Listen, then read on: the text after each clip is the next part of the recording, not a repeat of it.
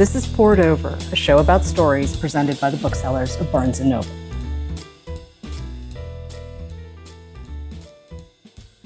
Barnes & Noble Union Square, please give a warm welcome to Christine Pride, Jo Piazza, and Miwa Messer.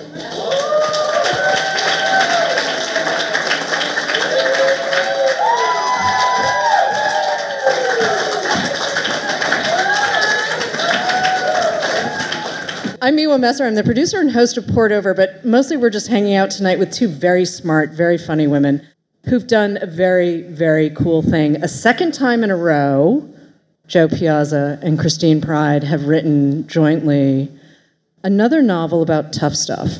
I quite admire what you guys have done because it's not easy, as we all know, to have these conversations, right? And some of us, you know, occasionally have people in our lives who actively do not want to have these conversations, right? And that's really fun. oh my God, that's so awesome. Oh, and it's Loving Day today, so even more fun that we're doing this conversation on Loving Day. It really is. Um, Poignant. yeah, a little trippy, right? But one of the things I really appreciate about the way the two of you handle the work, and we are going to get to the new novel, I promise, is that you talk about how hard it is. Like you're not pretending this stuff is like la la la. And yes, you're friends, and yes, you like what you're doing and everything else, but you are not pretending. And wow, I am grateful for that. So, can we talk about the process? Can we talk about how you guys got together to do all of this? And how hard it was, because that's not a little thing. Yeah, yeah, or meet cute. I know. Do you want me to do it this time? Yeah, you okay. start with me and then I'll go into the hard Okay, part. perfect. Yeah. Um, she just she really likes it when I do this part because I say something that she likes. So Christine was my editor uh, on my last solo novel, Charlotte Walsh Likes to Win. And she was one of the best editors that I've ever had. I have two other editors in the audience right now. Hi guys. Love you. Up until that point, she was the best editor I'd ever had. and we became fast friends and really liked working together. And we, d- after Charlotte Walsh, Christine um, got tapped to do this really quick project for the TV show Younger. Do we have any younger fans here? Yeah, because you guys all work in publishing. Uh, and we had four weeks to write the book Marriage Vacation, and it just blurred the line between editor and really co-writer because we had to write it so quickly with so many crazy edits. I've never been told to make a sex scene dirtier five times.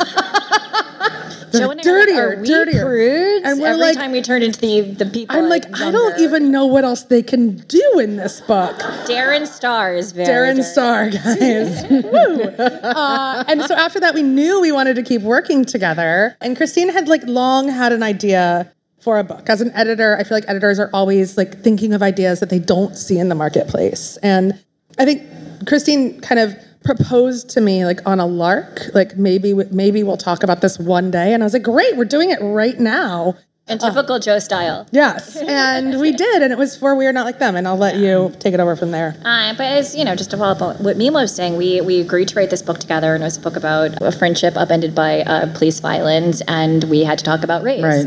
We had to dive in really quickly um, and have really hard conversations, very fast and very deeply and vulnerably, and that's not easy to do under the best circumstances. Just in you know our lives that is proven time and time again. Race is one of the hardest subjects to talk about but it's definitely does not make it any easier when you are um, you know sort of thrown together with a deadline and all the other creative challenges. Um, and so we were really in the thick of it um, having to have these hard conversations but we're really honest about it because it is hard. And i think a lot of times when people don't want to acknowledge how hard it is then it seems like they're doing something wrong or mm-hmm, they're, mm-hmm, you know, mm-hmm. you just have to be prepared that it's going to be hard, accept that it's going to be difficult and push through to the other side. And we're also honest about that because we did that, right? we so we there. like to think that we are both a cautionary tale and a happy ending about, you know, what happens when you can and stay the course and, and keep talking and keep the lines of communication open and just push through.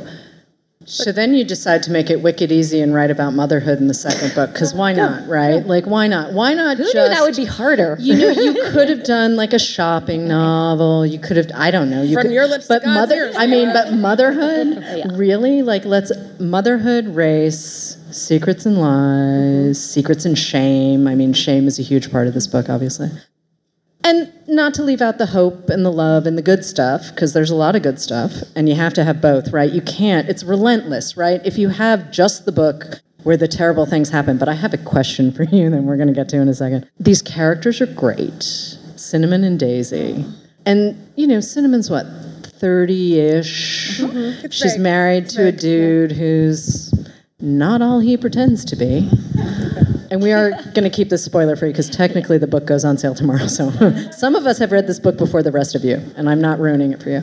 And then we've got Daisy, who's 19, and neither of them has a particularly easy situation of it. Let's put it that way. That's yes. That's- yes. And- Cinnamon's background is really complicated. And, you know, Christine, one of the things you said when you were talking about the first book a lot was you didn't want Riley to have uh-huh. one of those stories where everything goes off the rails, everything's wrong. It's a hard, you know, she has a very sort of nice, stable middle class life, mm-hmm. right? This happens. Some of us have nice, boring middle class lives, but that doesn't always make for great fiction. And Cinnamon's background is really complicated. And I have to say that surprised me a lot given what both of you had said about the first book, where you were very deliberate in your choice to mm-hmm. make sure that everyone understood that there was sort of this different playing field. I mean, at one point, Cinnamon has no parents, uh-huh. and that's really all I'm going to say about that. And the world is a very different experience for her, and that colors how she sees her ability to be a mother. Yeah. That's what we needed to do. I mean, we mm-hmm. wanted to create a character, obviously, that had a lot of complications in her backstory because that informs her choices and decisions and agonizing about motherhood. And mm-hmm. it's really interesting, you know, that obviously Jo and I want to stay away from tropes and stereotypes and so forth, but it's something that Cinnamon even acknowledges in her, you know, in the beginning of the book that, you know, part of the shame that she has in terms of her the trauma of her backstory is that um, you know she feels like another statistic. She feels like a stereotype. She is worried about people judging her as a stereotype, and yet. And you know, in adulthood, now that she's in her 30s, she has created a life with a you know a, a great job, stable mm-hmm. home. You know, she has really defied the odds in a lot of ways, and she understands that and embraces that. And some mm-hmm. of her emotional struggle is around this idea of because she defied the odds so much, because she has risen above so much difficulty and trauma, what else does she have the right to ask for or want, right? Like she wonders, you know, mm-hmm. is this mm-hmm. enough for her? Meaning her, you know, we won't get too into Jason, but her husband who, you know, has his flaws and his her job that she loves but could do more, right? I mm-hmm. mean, I think we all have that sense of yearning of, you know, I like my life as it is, but what else could it be? Right. And Cinnamon really is plagued by that sense. And so when mm-hmm. this dramatic thing happens to her, it sort of serves as a catalyst to really bring that question to life, which is, you know, mm-hmm. what do I actually really want from my life? Right. And do I deserve it? Do I deserve more? And I think that that's something that women grapple with so often, especially Yeah. as we hit our 30s, as Cinnamon's Yep. vague 30 ish mm-hmm. age. Mm-hmm. Do I deserve more than this? And Cinnamon has grown up with so much shame in her past, she doesn't believe that she does. And mm-hmm. I, but I do think that her journey, she's in a very different place by the end of the book. Oh yes, it's really satisfying. I will say. okay, that's the one hint I'll give you. It's very satisfying. Spoiler alert, the Yeah. novel is very satisfying. Deeply, deeply emotionally satisfying. I'll take that as a blurb. Actually, Yeah, I would I- just like on on, on the co- cover of the paperback quote very satisfying. I'd buy that book. I mean, I am trying to dance around some stuff because, you know, I really do want to dance around some stuff. But I was not expecting her to be as open to the idea of being a mother as she was. Mm-hmm. And not just because of her background, but she has, even though she's married, she doesn't have great support. Mm-hmm. Her mother in law is her mother in law. Some people have blind spots, with all right? that implies. Yeah, I mean, some yeah, some people have blind spots, right? And yet here she is saying, "Okay, I actually want to go forward this with this." Mm-hmm. And the way you present motherhood, not just for Cinnamon, but also for her best friend. Uh-huh. And for the mothers-in-law, and the, there's an aunt that pops up. There, there's some women who all approach motherhood really differently, and I love that nuance, and I really appreciate that nuance. But when you're sitting down to map this out, I'm assuming Cinnamon and Daisy sort of showed up first, the way mm-hmm. Jen and Riley did, right? They're, they're a pair. I mean, Yeah. you need both of them. But when you're mapping out the rest of the story, and it's a tight cast, which I really uh-huh. appreciate. Mm-hmm. What's next? I mean, you have these two women, and how do you start to turn the the heat up a little bit? Well, we knew that we wanted to show so many different ways of mothering, mm-hmm. being a mother, and choosing family. And mm-hmm. so when it came to kind of the supporting cast of characters who are in Cinnamon and Daisy's life, Right.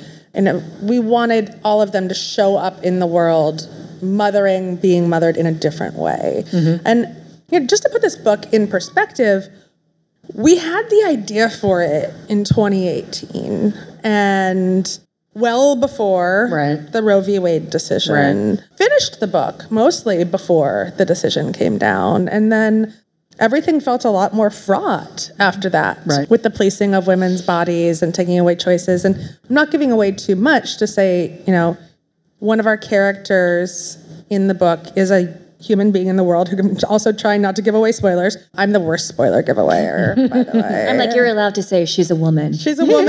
a human being in the world. She's a human in the world who doesn't want to be pregnant, who Right. does not want to be a mother. And she genuinely doesn't have options. Yep. And we wanted to explore that because what one of the things that we really believe is that we often see one kind of mother in the Mm-hmm. media. Um, and that is a very white privileged mother Yep. who chooses to have a baby when she's ready and you know goes on maternity leave and has a supportive spouse and Mm-hmm. we don't see all of the other mothers which are 95% of mothers in Right. the world and we wanted to show those women Yeah, and we also wanted to show the ambivalence around motherhood. Like so many stories about motherhood are sort of after the baby comes, right? And then mm-hmm. it's, you know, all range of, you know, motherhood memoirs around what that experience is like. But before that happens, you know, there's a lot of grappling with do I want to have a mm. baby? When? How? Can I afford it? What are my circumstances? Do I want to have it with this partner or not? And we don't really you know, see that enough. And so in this case, we have two women who are in very different circumstances, but they are grappling, you know, with these issues. And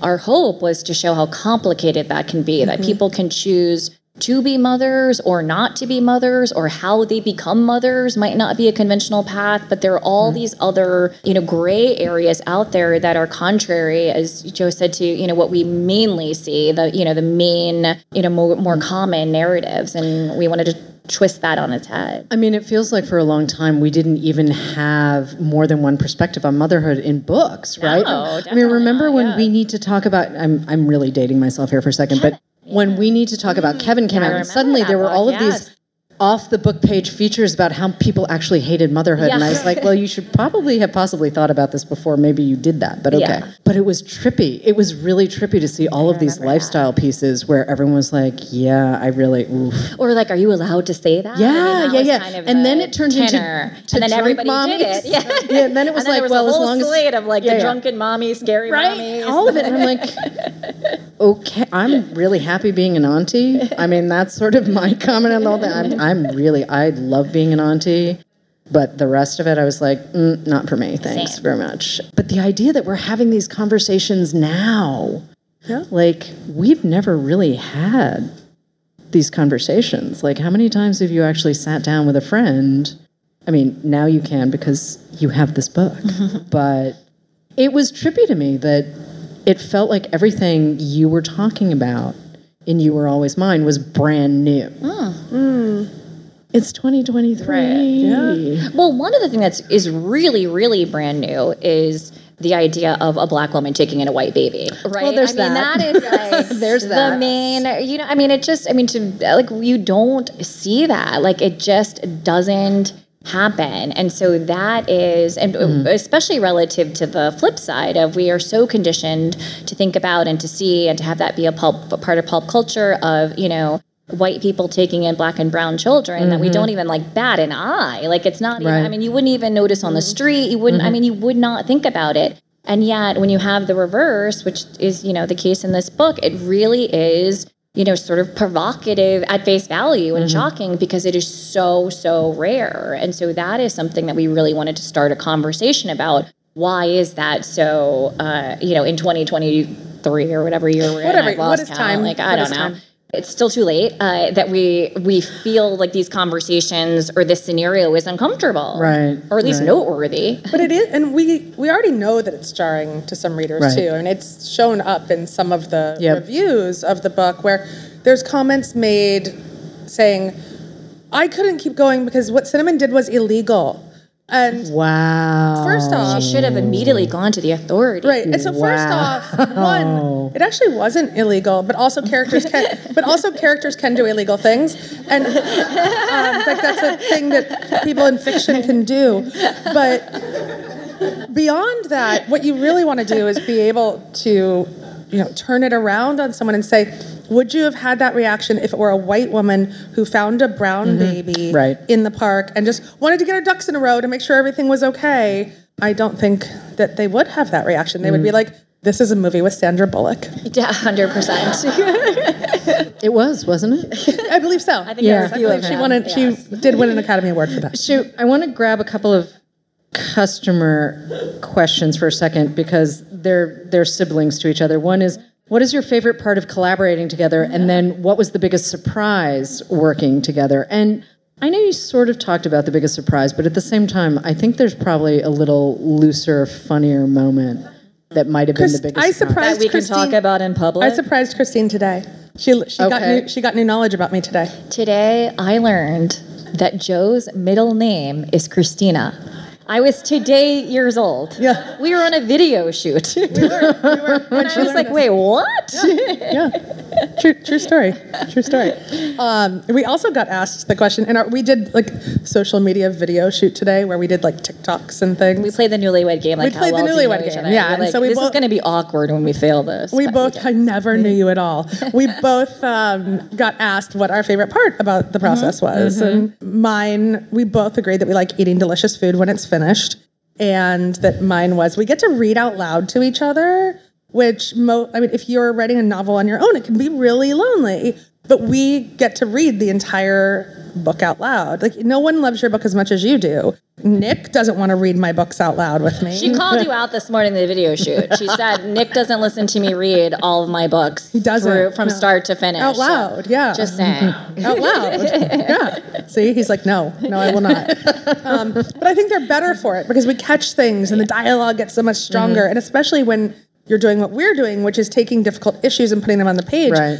I think it matters even more that the dialogue feels real. Yeah, because completely. it could really easily Yep. stray into caricature. Mm-hmm. And with both books, we Mm. were able to not do that because we got to read out loud to each other. And Christine makes me do it in my podcast voice. So She'll I'm be not- just talking in a normal voice. I'll be like just talking like, this, and then I'm like, Chapter chapter, one." one. and so I'm here for and I'm. Jo Piazza. Yeah, it's that half octave that you drop and you're yeah, like, right. It's like the gurgle in your It's also kind of a reminder to not swear on a Yeah. hot mic. I, I have so many reminders for not swearing when I do this. Don't worry, I just sound shrill and high pitched all the time when I'm doing it, so it's fine. Um, for me, mine was the brainstorming at the beginning because, and especially it's nice to have uh, another person to do that with, right? Right. Because we spend a lot of time before we're even writing, as you said, mm-hmm. you know, you're thinking about who are these women, right? Who mm-hmm. are Daisy and Cinnamon, or in Riley and Jen's case, you know, who are they?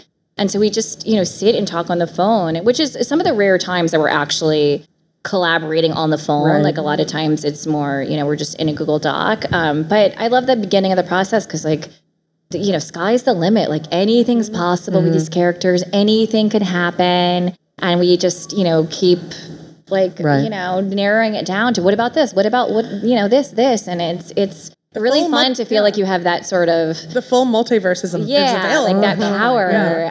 uh, of like creating, you know. Do your characters actually surprise you though? Yeah, all the time, all the so. time. Yeah, there's lots. There's lots of things that we don't expect to happen, and that's kind of the magic of of book writing, Yeah. right? That you can have the best laid plans mm-hmm. and the best outlines. Christine loves outlines. Oh God. so much. And I just kind of fly by the seat of my pants, which drives her crazy. Then your characters do things that you don't expect them to Right. do. You're just like, oh my God, yes, of course this is what's going to happen. And that feels like that's the magic in fiction, I really think. Mm-hmm. But also, we gave no spoilers, but we gave Daisy and Cinnamon a, a lot of obstacles. I mean, the same with Riley and Jen. Like Yeah, we, yeah. we we we packed on a lot for them that they had to overcome in their past and in their present. You know, in the mm-hmm. book, and so we really found ourselves rooting for them, and it was nice to feel like, well, we have to some degree the power right to, to mm-hmm. give them the satisfying mm. endings you know to, to help them get to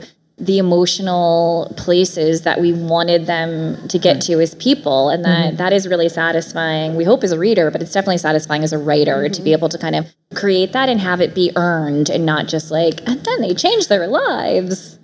And one of the things you do in the new book that I quite liked was dropping in letters. Mm. Mm. You will find out who wrote these letters and to whom they are writing these letters. But the idea that you could sort of dial up the intimacy, right? Like, is there anything more intimate than writing, reading someone else's correspondence? Like, it's more than even eavesdropping. There's a reason we like epistolary novels, y'all. There's a reason we like them as readers. But stylistically, you made a couple of other big choices in this book and i'm wondering how much of that comes out of what you learned writing we are not like them and how much of it was just we want to try something new because why not we can and we have this working relationship that's really solid yeah Yeah. Well, we definitely wanted to write an epistolary novel. Like we both mm-hmm. love Yeah. them, and so when we started this, we wanted letters to be a part of it, and it was a good way to bring in another character's point of view. This is different than We Are Not Like Them. Mm-hmm. We Are Not Like Them. Mm-hmm. Um, the chapters alternated between Jen and Riley, and with this, this is mainly Cinnamon's story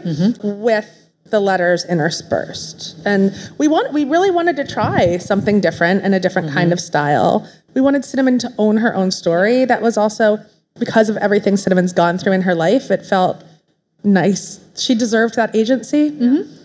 But it's also hard, I think. I mean, Jo can speak to this more because she's written many more books than I have. I've lost count. But you know, it's it's as a writer, you have this fine line between. You know, we loved writing. We were like them. It worked. You know what I mm-hmm. mean? Like we mm-hmm. felt good about the story and the storytelling. And so it's like this tension between how can we recreate that magic at the same time? How can we do something completely different? Because you also don't want to just keep writing the same book over and over mm-hmm. again. And so that's Some you know, authors do. Some authors do.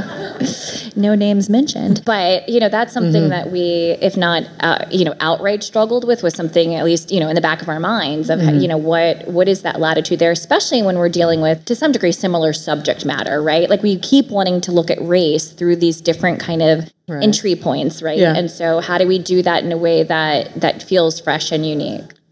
You talk about class a little differently in this mm-hmm. book right? We do. So, Aunt Cecilia, you'll meet Aunt Cecilia. I don't want to give up too much about her because what you guys do with her and Cinnamon and what happens between them is really smart and it really pushes a lot of Cinnamon's story forward without getting us lost in flashbacks. So I just I want to talk about that craft piece for a second. How do you balance moving the narrative where you need to, but keeping the backstory loose and manageable and not um, a distraction. It's hard It's really hard. I was just gonna say that it's so hard. that is the answer Yeah. I, how many times did we say we've got to cut this? Yeah, back? Like it was just flashbacks, it was so backstory heavy too mm-hmm. early in the novel, and that's always the case. But then where do you put it, and what do you do with it? and you don't want to give too much away too early. I think what our guiding principle was in this book, and you know, as an editor, I would always tell my writers is that you want the character to be discovering what you want the reader to discover at the same time, right? Mm-hmm. So that's an organic way to bring in mm-hmm. backstory when this is not going to give too much away, but when, you know, Cinnamon gets a piece of mail. Uh, Oh, yes. Right? so we didn't need a lot of backstory before she gets this piece of mail mm-hmm. because, you know, then as in life, if something happens in your current life, then that's going to cause you to organically reflect on, Right. you know, your backstory. And so we tried to use those moments so that it really felt like it was unfolding um, and the reader was along for the ride as opposed to here's what you need to know dear reader in order to know who cinnamon is. And we tried to avoid that. You know, it seems to me too that the way you handle class and the intersection of class and motherhood in this particular world is clearly something you guys have been thinking about since the first book. Mm-hmm. And there were also a couple of reviews that were like, well, you could have done more with class. Because there's always a couple of reviews where they're like, you could have done more with. And You know, you're like, 100%. yeah, yeah, yeah, You Could have written a whole different book. You could have. You could have. And luckily you didn't. Oh, wait, can I say my favorite? Yeah, my yeah. favorite I was review gonna though. say it too, my yeah. favorite review that we've gotten so far is the main character's name was Cinnamon, and I just I couldn't just get couldn't past get that. past I just couldn't get past that. Dude, I don't even know what to do with that.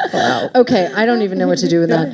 But again, going back to this idea though that you've put this first book out into the world, the two of you, right? Pardon the bad sports metaphor, you left it all on the field, right? yeah. Like you've had this big shift in your relationship, you have learned how to write a novel together, which none of this is easy, right? no. And how much of both of these books have changed you as people? Not just as writers, but as people. And not just the pieces you've already talked about, but it seems like there's been a big shift in you. And granted, I mean, I'm working off of a lot of research, but I just, I do my homework. It mm-hmm. seems like there's been sort of a psychic shift. Mm-hmm. Mm-hmm. That's fair. You want to talk about that for a sec?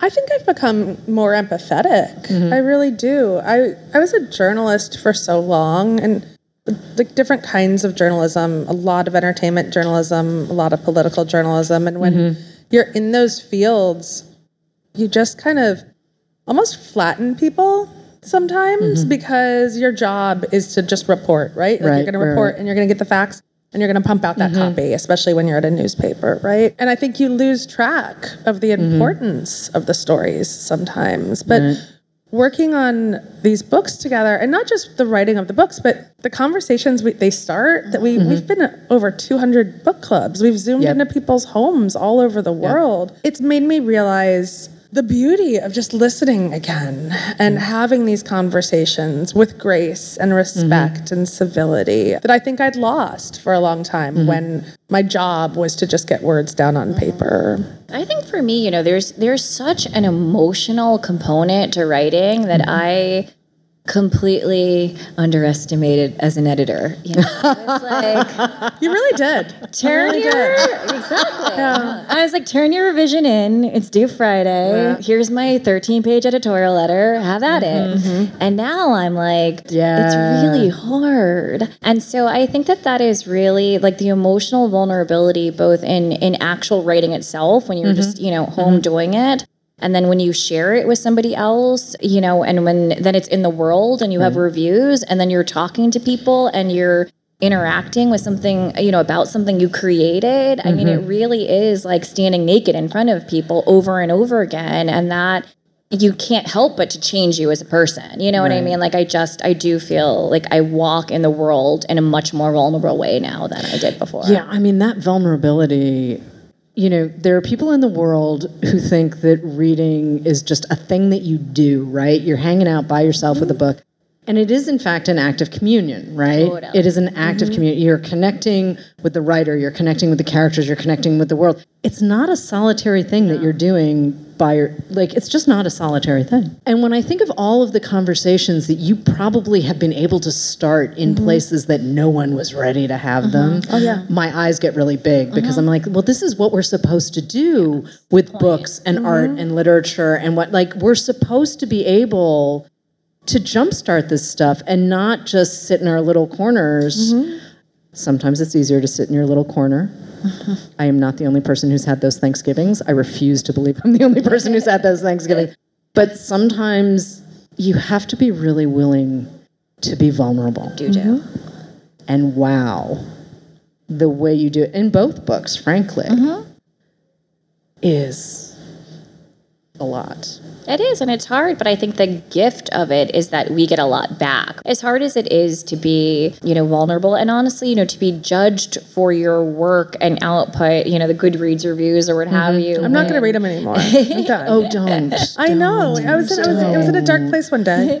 Well, I think it also, I mean, this is like a little bit of a sidebar, but we talked about this in a Mm-hmm. podcast the other day. I think part of the hard part about writing too, or any creative output, is that we live in a society where you want to say to yourself, um, and especially as women, like, I don't care what other people think, right? Like, I have to yeah. Mm-hmm. be in my lane and I'm not going to be a people pleaser and I'm just going to, you know, do my thing and I'm not going to look at, you know, somebody else's Instagram vacation is so much better than mine and her dress is so much better, et cetera, et cetera. But then when you put a book out in the world, the very definition of it is I hope you love this, right? And so And it's love hard. me. yeah.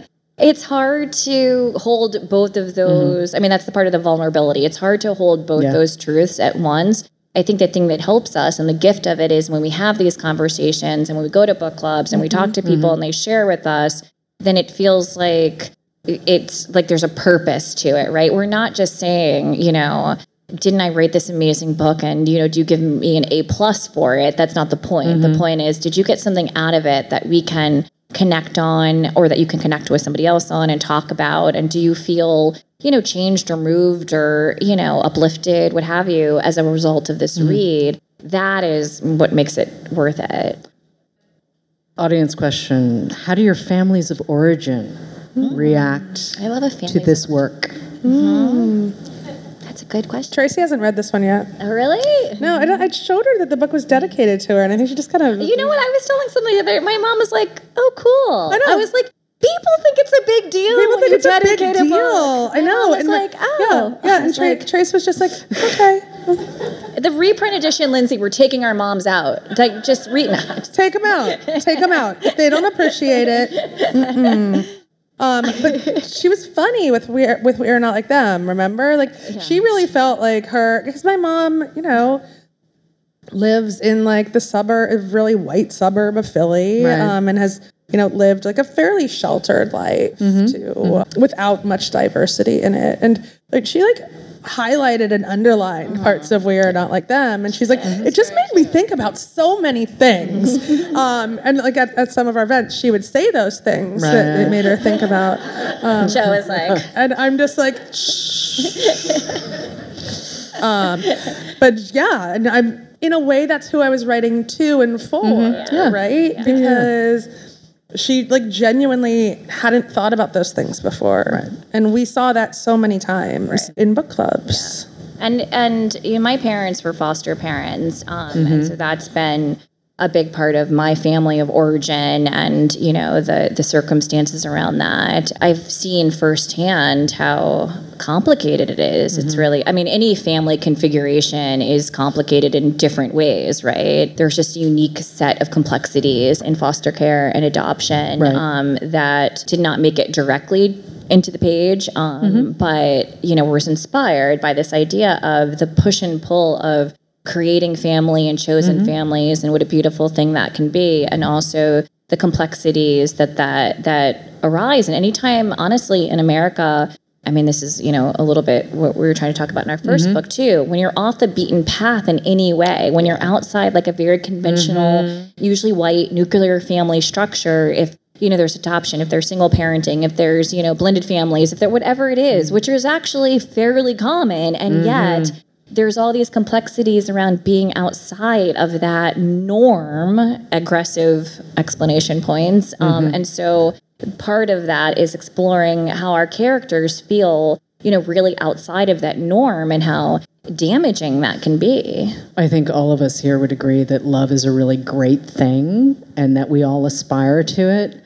But it is it is also a practice though. Sometimes it's hard. Sometimes it takes work. And watching Cinnamon go through what she goes through and how she does it and the choices she makes is really kind of great because she's exactly that person saying, "Okay, all right, uh, mm." I mean, when she's first figuring out the baby seat, yeah Yeah, But I think what's interesting about cinnamon, and even that example, is that you know we, when you're pregnant and have a baby, there's a certain uh, like assumption that you know what you're doing, or that you have to completely. Yeah, pretend yeah. that you know what you're doing, mm-hmm. or whatever. And mm-hmm. cinnamon, because of the circumstances by which she has this baby, has a lot more latitude to be like, you know, she's still suddenly you know in possession of an mm-hmm. infant. Is like you know she can be honest. I don't know what I'm doing, right? And so the reader can be along for that ride, which is you know scary. the baby seat situation is We funny, funny that you mention it about because mm-hmm. so you know, Cinnamon's trying to put the baby carrier into the car seat, like in the back of the car, and she puts it what she thinks is the right way, which is facing forward so she can see the baby's face, like when she looks in the rearview mm-hmm. mirror to make sure the baby's okay. And of course, any uh, all parents know should never put the, the baby seat facing forward. Every time you go to the pediatrician, they're like, So the carrier's backwards in the car, right? And um, you have to be like, yes, of course it is. I know what I'm doing. I was like, Christine, like, She's like, we're gonna get flack for this. We gotta make like, it. people are gonna freak out. We're at the message boards. Everyone's gonna say, put the baby seat Put the facing. I'm baby like, in but it's a normal thing to do that she I'm didn't like, know. because what to people do. are insane about motherhood. We had a whole conversation And- about this. But it is. what's so funny is that we prepared with We Are Not Like Them. We prepared Right, right. to get a lot of feedback. Yes. and a lot of judgment. And for people to tell us we were getting it wrong mm-hmm. uh, because it mm-hmm. was about gun violence and race and a police shooting, and we didn't prepare as much with this one, except for that car seat example. But I think the judgment is going to be even more because Everybody people Motherhood. have opinions It's really. about Motherhood. babies Yeah, and babies motherhood. and motherhood, And yeah. we're already seeing that. And I think that's so interesting. I agree. I'm hoping though that all of the folks who are giving you feedback, That's what we call it now. yeah, I and I'm gonna I'm gonna steal that. I'm Yeah. I'm uh-huh. because uh-huh. feedback seems to be part of our world now. Mm-hmm. Sure is. But I'm hoping some of them do actually maybe sit for a minute mm-hmm. Yeah. with whatever it is that's making them uncomfortable. Yeah. In the novel because there's I think there's a lot of room. I mean, yeah, I was very judgy maybe about Cinnamon's husband, maybe uh-huh. super judgy. Every character can't be perfect. No, but every character has their place in the story and I love the balance. And mm-hmm. again, this goes back to my earlier point about nuance that there is okay, pardon the pun, there's no black and white Yeah. in this story mm-hmm. and that's really really important. Yeah. And I think it's leading me to ask about your writing process and i'm not i'm i'm sitting on a bunch of questions actually from the audience about process and balance and and how that process has changed between these two books. Because again you have this wonderful sense of nuance. Everyone gets their character. Uh, yes it is cinnamon's story but everyone gets their arc right? And you do a lot. You do a lot in this book, but I'm wondering if we can talk about how that relates to your working process between the two of you and that partnership. So one of the things people, a lot of people assume that Christine writes all of the black character parts and I write all of the white character parts. That comes up so much to the extent that one interviewer just called us Jen and Riley for the whole interview. Mm-hmm. And it was like a, just this male ra- old, old school radio host, and we just didn't correct. We weren't like, that's not how fiction works. Like now, Riley, what would you say? Oh, what would you say? and I'm like, no, you know. no. But um, but also it. But with, there, the assumption is there with this one, and the truth is, we start with a really robust outline, and then we each just take parts of the book. We just start going, and then we start Right, trading okay. back and forth, and we work in a Google document, which Christine hated. so I'm just gonna for every book we do, I'm just gonna remind Yes, you people- yes, it's- that you I mean, hated yes, it. Yes, But now I'm Um, a convert. But, but now she's a convert because it's better. And we go back and forth. We'll write one chapter and then the other one will go in and like layer onto it or take things out or be like, oh, I think you missed this. And that's actually such a gift, which I think I realized more in this book because with We Are Not Like Them, we were still getting used to it. Yeah. And like editorial feedback can be jarring at first. I mean, I know like, Right. you know, most writers I know get their editorial letter and the first time they read through it, they're like, ah, and then they sit with it for like three days and they're like, oh no, that makes sense. Yeah, that's right. That's right. Um, but with us, that happens in real time, Right, right, constantly, right. and it was very jarring at first. But now I'm used to it, and it's so nice to have someone go through a chapter I wrote and say. Oh, but we're missing this and this. And Mm-hmm. how about if we put this in action instead of dialogue, right. And it really is a gift to have someone that writes alongside you. Yeah, and I was also going to say that you know so much of writing is I mean it's a solitary act, but it's Mm-hmm. a collaborative endeavor meaning it doesn't really matter what you've written if it's not resonating with a reader, Right, right? right, so right. you need that feedback and a lot Mm-hmm. of times if you're writing alone, you're you're making those decisions really in a vacuum, right? Yep. Does this make sense? Is this working? Is this boring? Is this the stupidest thing I've ever written in my entire life, Mm-hmm. et cetera, et cetera? And when you have somebody else with you in those trenches right away, I think, you know, it speeds up that process of getting real time feedback Mm-hmm. and just even the reactions of is this working or not working, where you know, most times the more conventional writing process is if you, you know, go and go and go, and then you turn it over to someone like Lindsay or Heather sitting next to her, or any other editors in the room, and you say, you know, what do you think of this? Right. And so it's just like a different way to get feedback, you know, at a different in a different time scale. Everyone needs an editor. Everyone, Everyone I needs mean, an editor. Do not fear the editor. Do not fear everyone. I mean, Everyone needs Sometimes I grind out weird pieces of copy and I'm like, someone look at this, please, because I don't want to send a weird thing out into the world. Do you have any advice for anyone who's looking to co write a novel with someone else? We've gotten actually a lot of questions about this, and I wonder if it it does seem like more people are co-writing novels. Mm-hmm. Like this is like I don't know if it's a trend. They are. There are definitely more co-written novels now, Mm-hmm. I think, than before. But I also think that many friends harbor this fantasy Yeah, of, yeah, yeah. oh, this is the book we'd write together, Yeah. right? Right. Definitely. Um, kind of like that fantasy of like couples that are like, one day we'll buy an inn. Yeah, Yeah. same, same, Yeah. sa- the exact same Yeah. fantasy. Except yeah. my friend Casey did. yeah, she did. Yeah, and it's lovely, Spruceton Inn. You should all go there in the Catskills. And so we get that a lot. And I think my best advice is that not everyone should write a book together, and that's okay. Um, and it is a lot of work, and mm-hmm. it's like the mm-hmm. communication struggles are real. I would liken this relationship. The closest parallel I have is my marriage. That we had mm-hmm. to figure out how to communicate in different ways and really, really well, and talk about things Yeah. constantly. A writing pair should try it, but also don't be disappointed if it doesn't work Right. out because just like I don't think you should necessarily work with your spouse or Yeah, your or every spouse or your best friend and sometimes it won't work and I think Christine and I also are very good at having a healthy separation now Yeah. where it's like okay we're spending this time together and we're working and then we can do something socially too but like we're we're and There's some bound. We had to have boundaries, had to have between like yeah. yeah, work and um, and we're also personal life. equally I think we have the same work ethic definitely. it won't work if you don't. If you ever feel like the other person is slacking, like it just creates this resentment. Whereas uh, with the two of us, we pick up the slack for each other when it's like, oh, okay, like, do you have to give birth now? Okay, cool. For example, um, Yeah, that story blew my mind. I'm sorry. You were editing with a wow. You there was labor and you sent a manuscript. I I did. I sent the past couple manuscripts in. I sent Charlotte Walsh in while in labor, and then this one. I don't know. And Jo, it's a blur. Like I really, I have no idea how old your children were at any moment in this process because there were so many and it all just blurred. There were so there were so many No books and so many children all Yeah, at once. all yeah, really. Yeah, it was So four many. books and three children in yeah. I was just watching a lot of Law and Order. Yeah. Um, yeah, but then Christine, you know, you did our whole copy edit. Yeah. Because I couldn't. With COVID. I had literally just given birth. Yeah. Yeah. Days Um, and then you had COVID, and I picked up the tail end of it when it came back. So. brutal time. Yeah.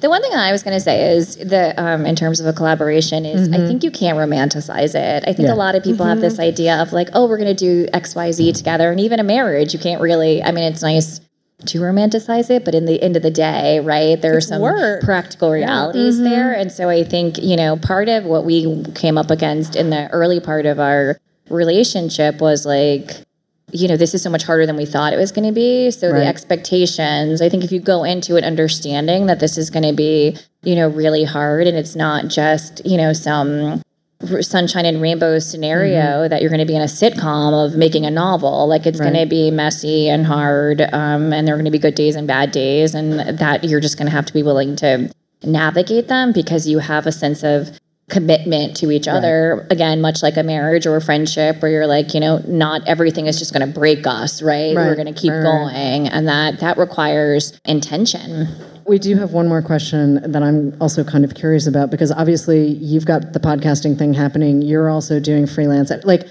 everyone has lots of stuff happening in terms of the work.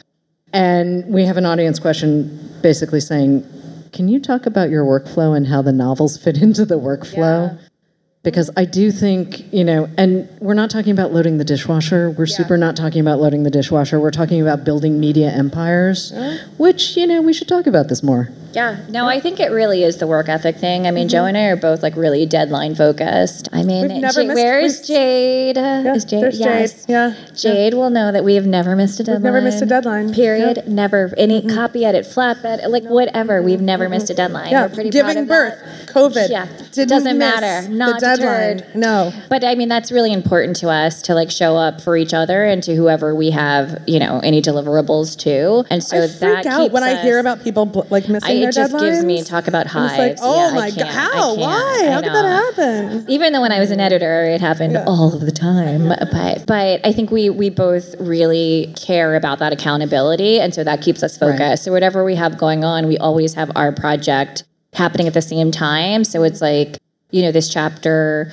is due Friday. We create our mm-hmm. own deadlines, mm-hmm. right? And so we are showing it to the other person on Friday, or we're going to have this you know talk about this chapter this day. So we just like keep the momentum going that way, and then mm-hmm. whatever else we need to do, and that and that's why it honestly helps that we are not in touch verbally all of the time Right. because we work on our own schedule. So Jo is like much more of a morning person Mm-hmm. than I am. I am not a morning person, as many people in this room can attest to. um, I need to ease in. I need to watch Law and Order, as I mentioned, and then I need to get my laptop out, etc. So we can work on our own time, and we're not kind of beholden to that schedule. So if there's mm-hmm. other things that we need to do and prioritize, and the rest of the nature of our work with other things that we have to produce, you know, we can try to control those deadlines too. So if Jo has something to do, like her Wilder podcast, which debuted Right. at Tribeca today, you know, I can pick up the mm-hmm. slack or vice versa. Like, so mm-hmm. somebody is always working, even if we're not always working equally at the same time. Right. And also to manage the correspondence. I mean, just managing admin, right? Yeah. And so, like, we're texting each other, and Christine's like, all right, I'm going to write back to this email or start a Google Doc for mm-hmm. this interview that we have to do. Yep. Yeah, we just kind of divide and conquer, which is nice. What's next? I never knew you at all. Yeah. Yeah. I'm like, no, you do. no, I do now. Actually, that's the do title of our next book. That's the title of our next book. Yeah. Okay, so 2024, 2025. I mean, our editors here said What- 2025. Lindsay, yeah, Lindsay, what is it? I mean, I realize I just got this one. I should not be greedy, but we're here. I'm asking the question. But then we have to, we were joking, we have to stop writing books with pronouns in the titles. because it's getting really keep- hard in We're like, interviews. we are We're like, not you were always never mine. always We mine. were- you not were always you. them. Yeah. It's Okay, so- very confusing. So for book four, you can figure something out. yeah, it's just Let's- going to be like a we'll bold, like, like, go, Them, them. go, I mean, one noun.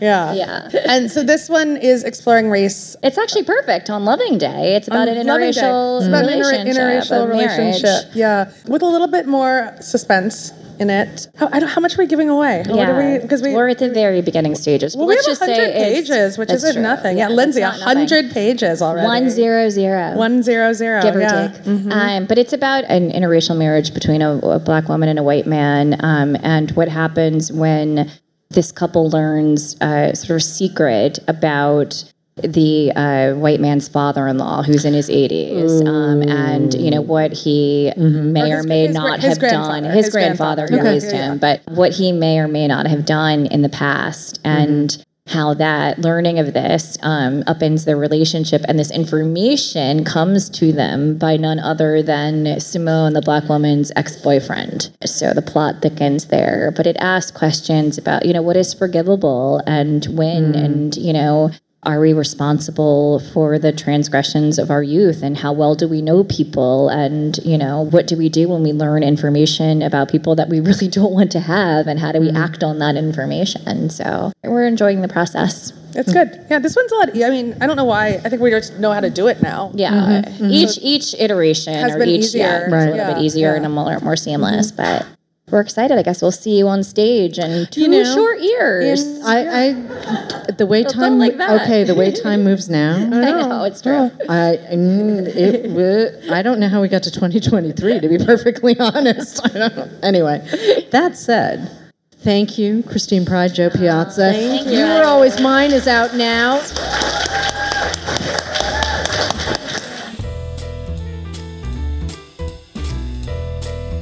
Thank you for listening. Poured Over is a Barnes & Noble production. To help other readers find us, please rate and review the show wherever you listen to podcasts.